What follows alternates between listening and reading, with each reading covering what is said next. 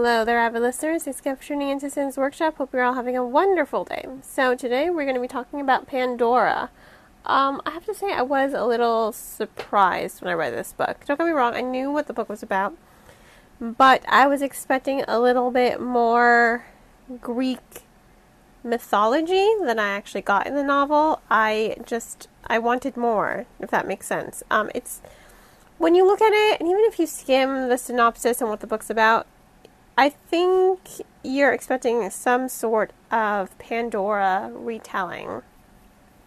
And that's how it sounds, um, given the premise of the book. It sounds like, oh, this is a not modern, but I guess a Victorian era kind of retelling of Pandora. Maybe Pandora was reincarnated. She gets this vase. This vase is sealed. What is the mystery surrounding this vase?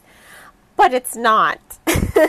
so please, if you pick up this book expecting some sort of Pandora retelling, you are going to be disappointed because it is nothing like that. and It has nothing to do with that. It is simply just a, a story about a woman whose parents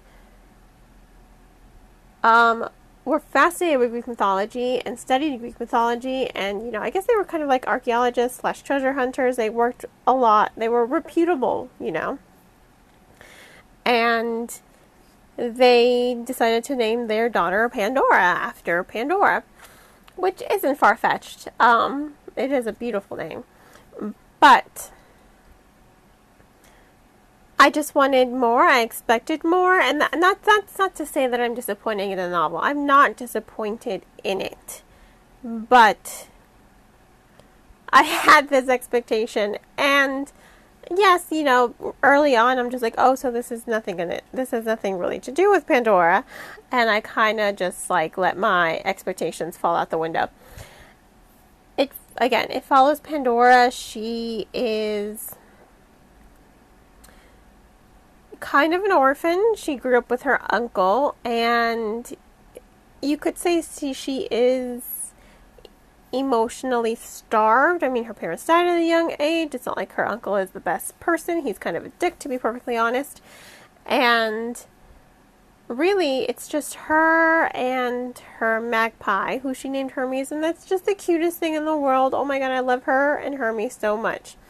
I love the way she talks to Hermes. And you really do see, because when she talks to other people, her personality seems a little dry, but anytime she speaks to Hermes, her little bird, you see a little bit more vitality in her and a little bit more life.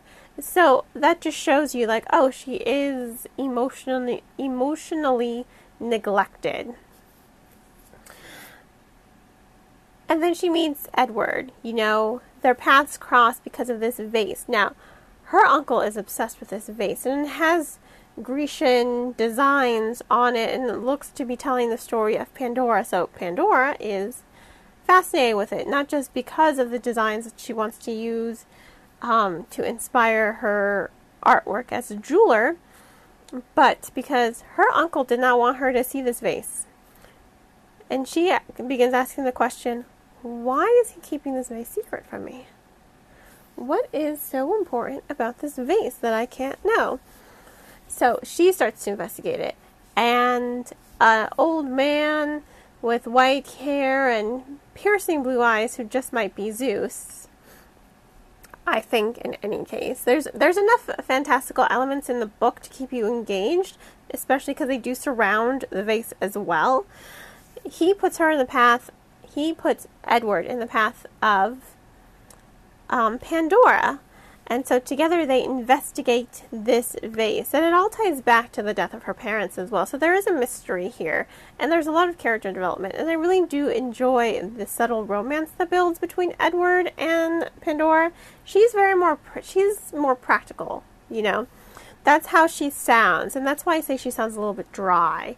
Um, she is of a more practical mindset and Edward, he seems to be a little bit more idealistic. He is a sweetheart, don't get me wrong. He is a sweetheart, and I love that. And they balance each other out quite well. And I like how they balance each other out. And I like that their romance doesn't take away from the story and doesn't become the sole focus of it as well. You are invested in Pandora and this mystery of this vase and how it connects to the death of her parents. That's the core of the story. And the way it unravels is very well done. So, you know, I do have to give this book three and a half out of five stars. Didn't quite blow me away, wasn't quite what I expected, but I still thoroughly enjoyed it. Um, so, yes, three and a half out of five stars. It moves as a, as a steady pace. It's not too slow, it's not too fast, it's just steady.